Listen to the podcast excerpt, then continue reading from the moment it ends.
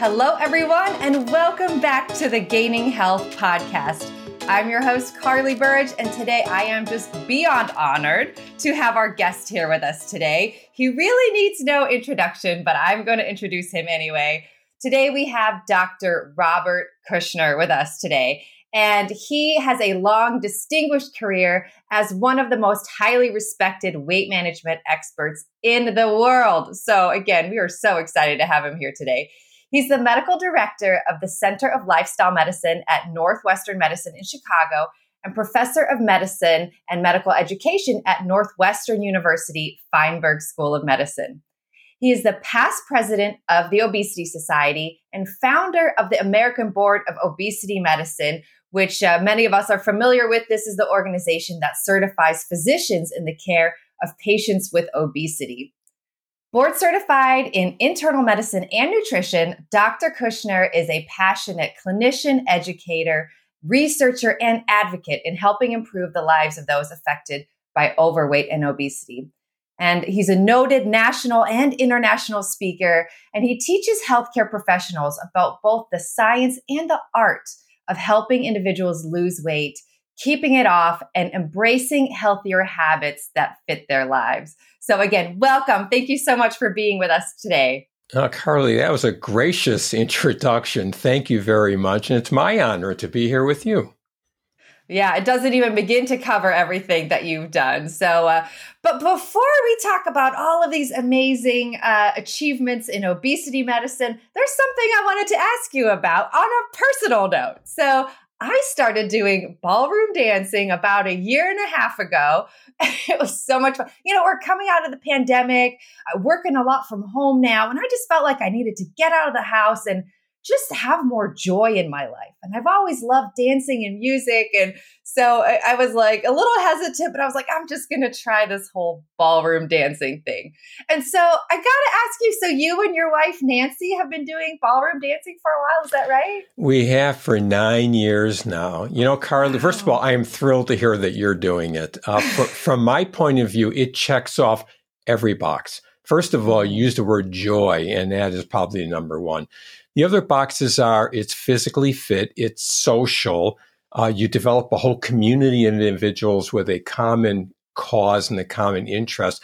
But the one, thing that strikes me more than anything is if you ask yourself, what in the course of a day, when you do something, that's all you do, you have to be 100% focused on that activity and your mind is not wandering on anything else because you can't do it and that's ballroom dancing. I can't think of anything else I do in the course of including seeing patients that occasionally my mind wanders or I get a text or I think about my next patient.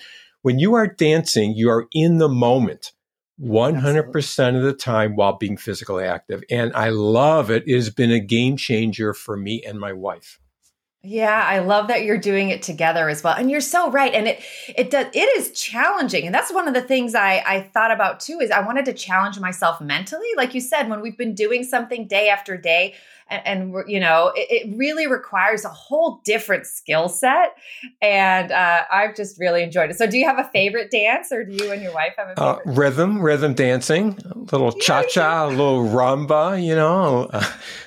You know, that's little, awesome. Absolutely, bachata. So all of those. It, it is it is wonderful, and it's keeping us young. And I dance with individuals who are 30 years old to 80 years old, and that's something else that is really uh, a, uh, important for people to know. You can do it all the way to the end as long as your feet stay healthy.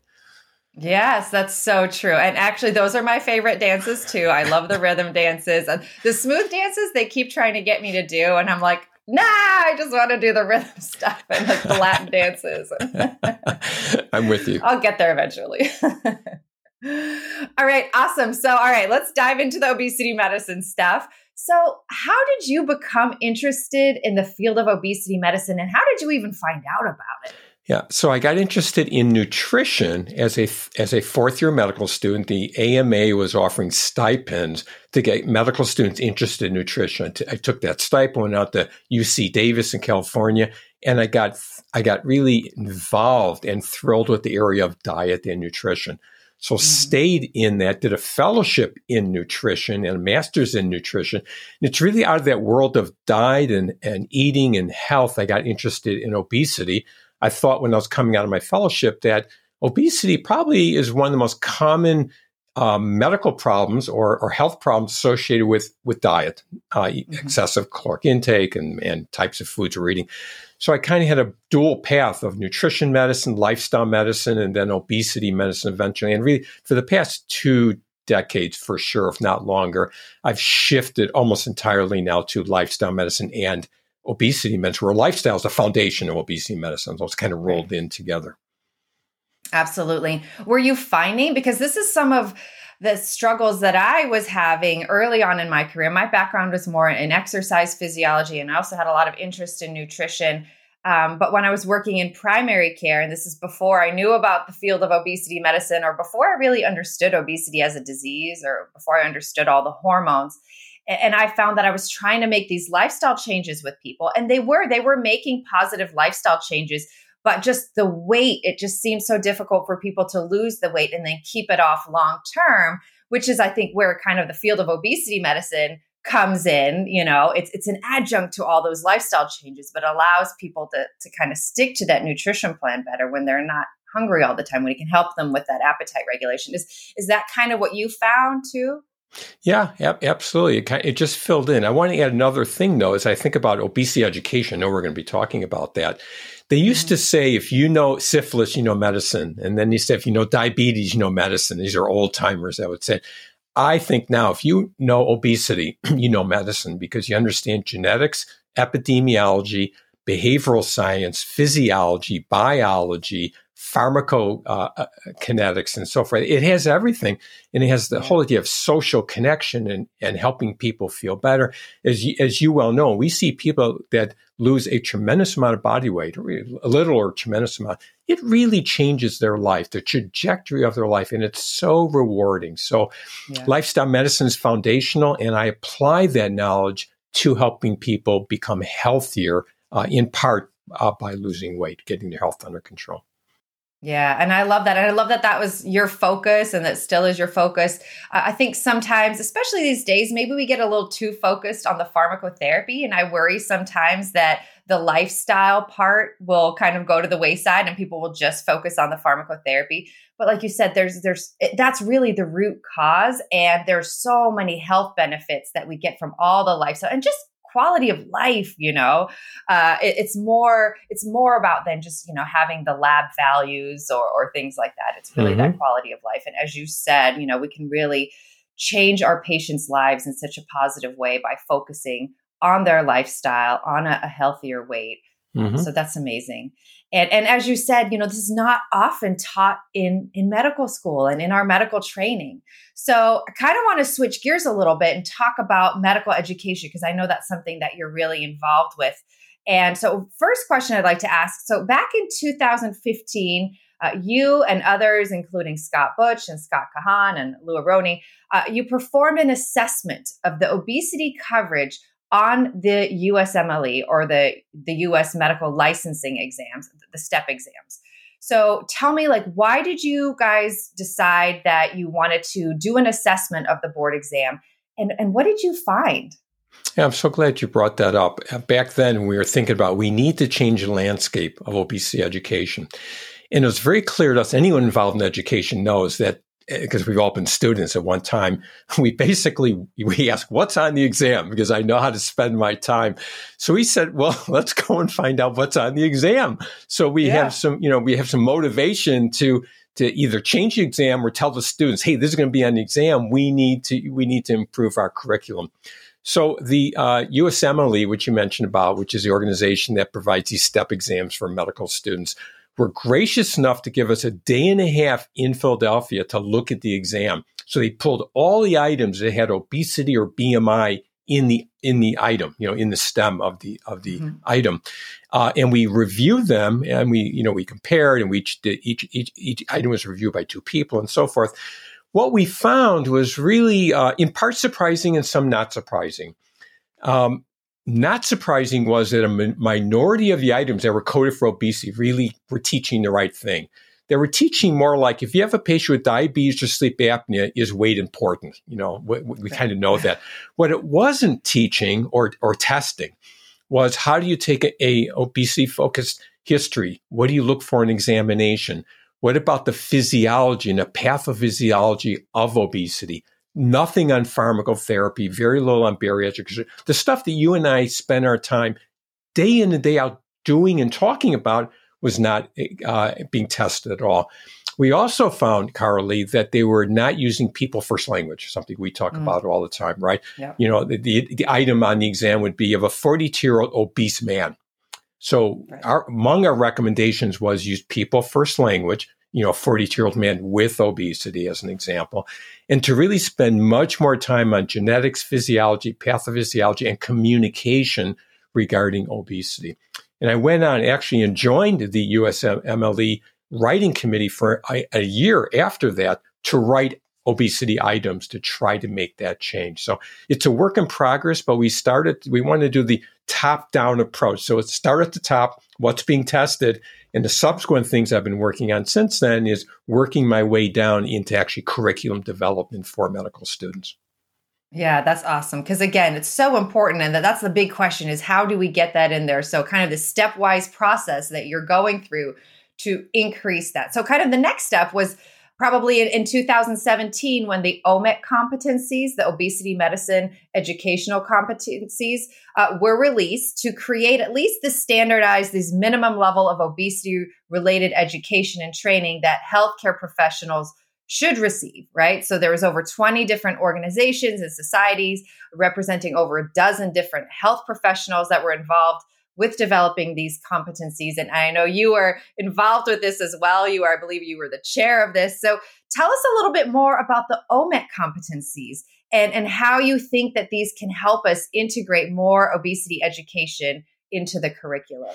Right. So to, to frame it, in addition to what you just said, we started at the top. Okay, this is what needs to be taught. The next thing is, is how do we, how, how does a medical school know what should be taught regarding obesity? So why not start with the content experts, which was the entire OMEC family of not only physicians, by the way, but physician assistants, associates, nurse mm-hmm. practitioners, behavioralists, exercise physiologists, um, uh, lifestyle medicine specialists all came together as working groups to develop competencies. So in ed- education, across many education platforms, we use competencies, right? That's the knowledge and behavior and attitudes you should acquire when you graduate. And we, we looked at the domains that medical schools use, which is called the ACGME. It's the Accredited Council for Graduate Medical Education. These domains are like practice based learning, system based practice, medical knowledge, professionalism. These are the domains. So we said we so we took common domains and said, what should medical students or nursing students, nurse practitioners or NPs, um, learn in school? And we came up with 32 competency. Sounds like a lot, but when you put them into domains, it's not it's not a lot. So it covers everything like you should be able to perform an obesity focused history, and then we outline what's in the history and so forth. Mm-hmm. And then we published it in 2019 as the OMEC competencies. So what is available now, at least since 2019, is that any professional school can download these competencies, which by the way can be found at obesitymedicine.org backslash OMEC. That's where you actually mm-hmm. get these, or go to the document itself and get those 32 competencies.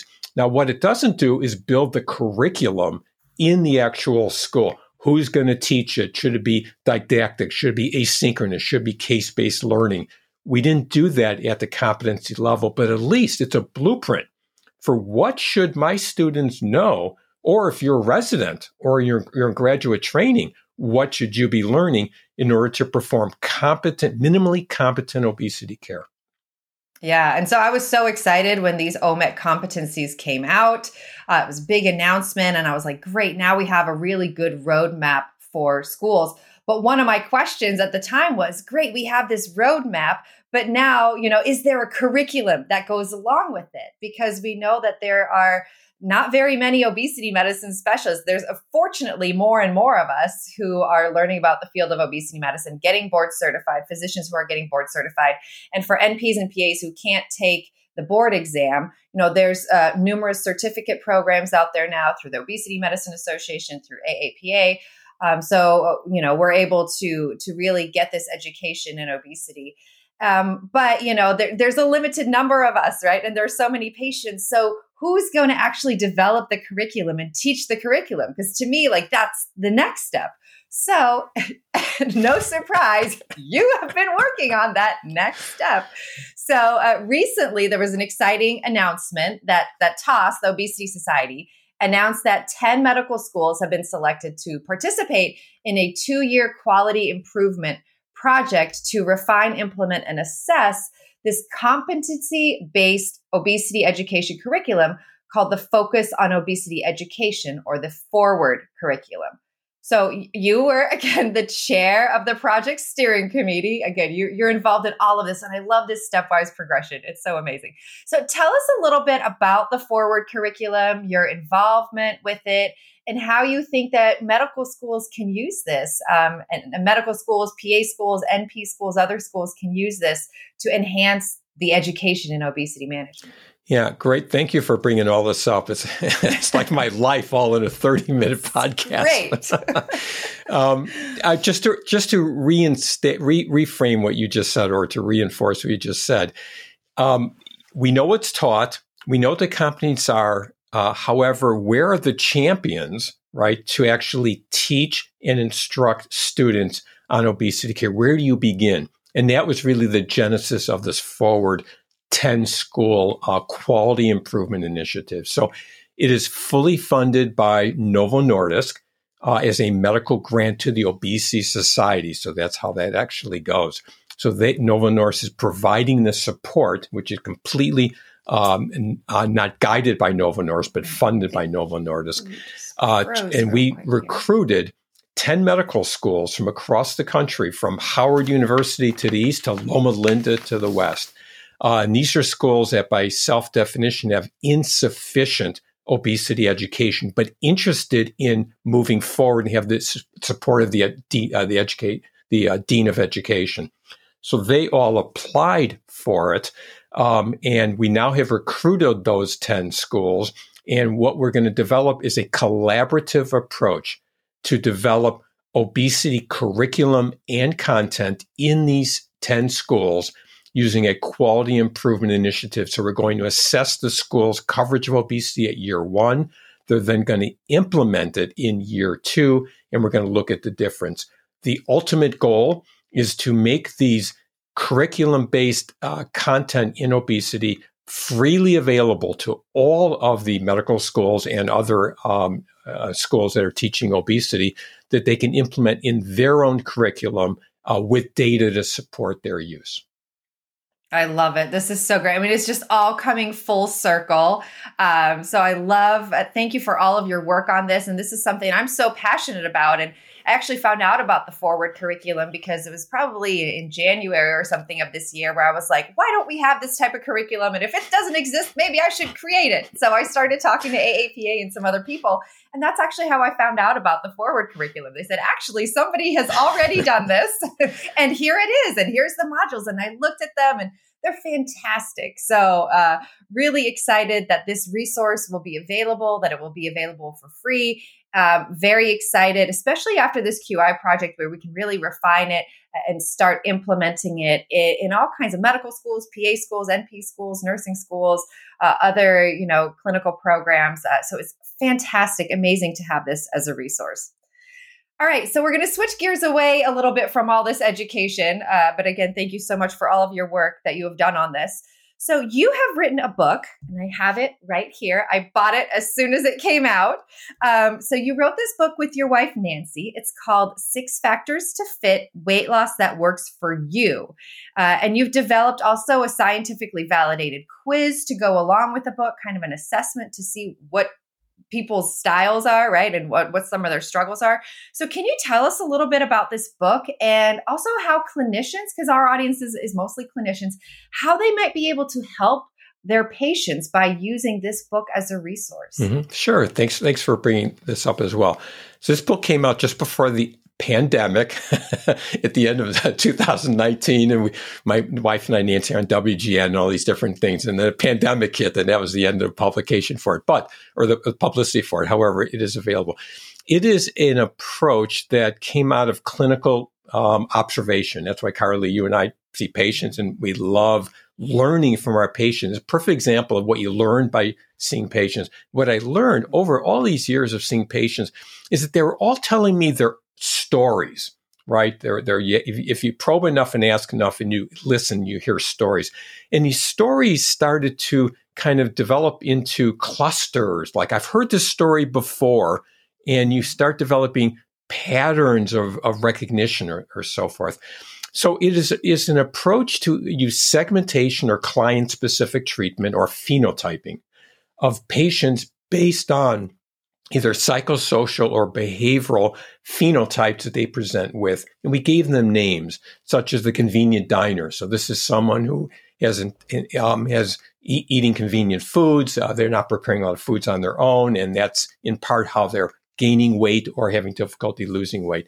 Easily enticed eater would be another example. Someone who has the enticement of eating, never feeling full.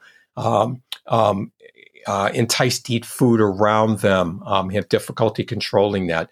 Fast pacer would be just another example. Someone has so many things going in their life, uh, they have difficulty um, finding time to take care of themselves. So the way the book works is someone starts off with an, a quiz that they take, self-directed quiz. So a either, either a patient or an individual, him or herself, or a provider can very quickly score the quiz and segment the patient population that you're seeing into what are the most important issues they want to de- deal with based on their, their phenotype. And then the book actually then describes mostly behavioral, nutritional, dietary, and cognitive strategies to target those specific um, uh, uh, issues. So just give you an example. If someone, if, if you see someone you start talking about, you need to eat more fruits and vegetables, right? Or you need to get more exercise. If if you knew in advance that's not their problem. Their problem is not getting more fruits and vegetables exercising. The problem maybe they're an all or nothing doer. They do it and then when they fall off the wagon they don't do it. It's called all or nothing all or nothing doer. Yeah. the the quiz allows you to quickly target what the actual issue is and you can then use evidence-based strategies in order to help that patient I love it. So it's it's real personalized medicine and for clinicians, you know, rather than trying to figure all this out on their own or some clinicians just don't even have the time to dive into it and they just start talking and directing and we know that that's not helpful because that might not be the issue that the patient's dealing with.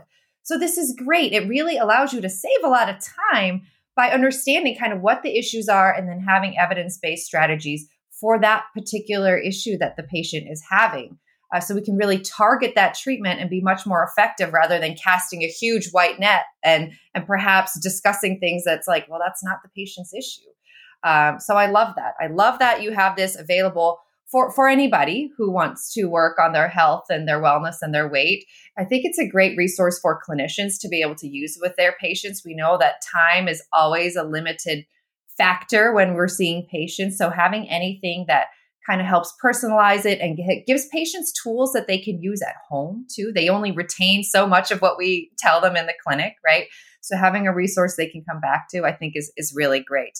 And then you also have an upcoming book geared towards clinicians, right? So it's called Patient Centered Weight Management, the six factor professional program and toolkit. So I, I, think this is coming up right in the future soon. So can you tell us a little bit more about that? Yeah. So to so the, the purpose of the book, and you said better than I even did, was to really develop an effective and efficient way that a clinician can very quickly identify the targets of, of change and get there. So the publisher is the Academy of Nutrition and Dietetics, A and D. They actually came back to my wife and I and said, "How about writing a professional manual?" For clinicians to use this approach. So that's exactly what we're doing. We're halfway through writing. It'll be out next year. So it's a manual for you and other clinicians who, who want to use this approach, as phenotypic identification or segmentation of how to guide a patient through that. So I hopefully will add all the resources and handouts uh, it has, has, allowed me to do a deep dive into the literature on all of these phenotypes, of which is just mm-hmm. the area is exploding. So yeah. the, the so not only will give you the tools and strategies to use the book, but it'll also be very educational about things like diet and physical activity, self-critic, stigma, all or nothing thinking, and so forth. So it really will advance your own competency in order to provide obesity care to your patient. Awesome. I love it. Well, thank you so much. So many great resources. Do you have any, you know, takeaways, top takeaways for clinicians who are, you know, interested already doing obesity medicine or interested in becoming involved with obesity medicine? And then lastly, also, can you tell us where people can learn more about the work that you're doing and learn more about mm-hmm. the program and the six factors to fit? Well, sure. First, for, to become more uh, uh, higher competency or educated if you're a physician in obesity, I would encourage you to take the American Board of Obesity Medicine certification, become a diplomate, nearly 8,000 now. But you don't have to mm-hmm. do that to provide competent and good obesity care. So jump in. It is becoming important. Patients want to get healthier. And in part of getting healthier, weight is a metric for that. So helping people lose weight. It is not as complicated and daunting as you may think. It really means good listening skills and learning more about lifestyle medicine and, and the medications, which we didn't talk about. Where you can learn more about my work and others is go to my website, which is Dr. Robert Kushner. So it's Dr. Robert Kushner, drrobertkushner.com. All right. Well, thank you so much for being with us today. Uh, again, a huge honor to have you on as the podcast. And again, from the bottom of my heart, thank you for all of the work that you have done. I could just see this beautiful sequence of work, and you've just identified the problem and come up with a solution every step of the way. So thank you so much for everything you oh, do. Oh, thank you. It's my pleasure. And thank you for all the work you do as well, Karli. Thank you for joining us on the Gaining Health podcast and for your commitment to learning more about how we can care for people with obesity in a compassionate and evidence based way. If you'd like to learn more about gaining health and how we support clinicians who want to start or optimize an obesity management program, please check us out online at gaininghealth.com. And if you enjoyed this episode, please consider subscribing to the podcast and sharing it with a friend or colleague, and leave us a review. And lastly, if you'd like to support the podcast financially, even if it's just $5 a month, we would really appreciate it. And you can do so by clicking on our Patreon link in the show notes. Thank you so much, and we'll see you next time on the Gaining Health Podcast.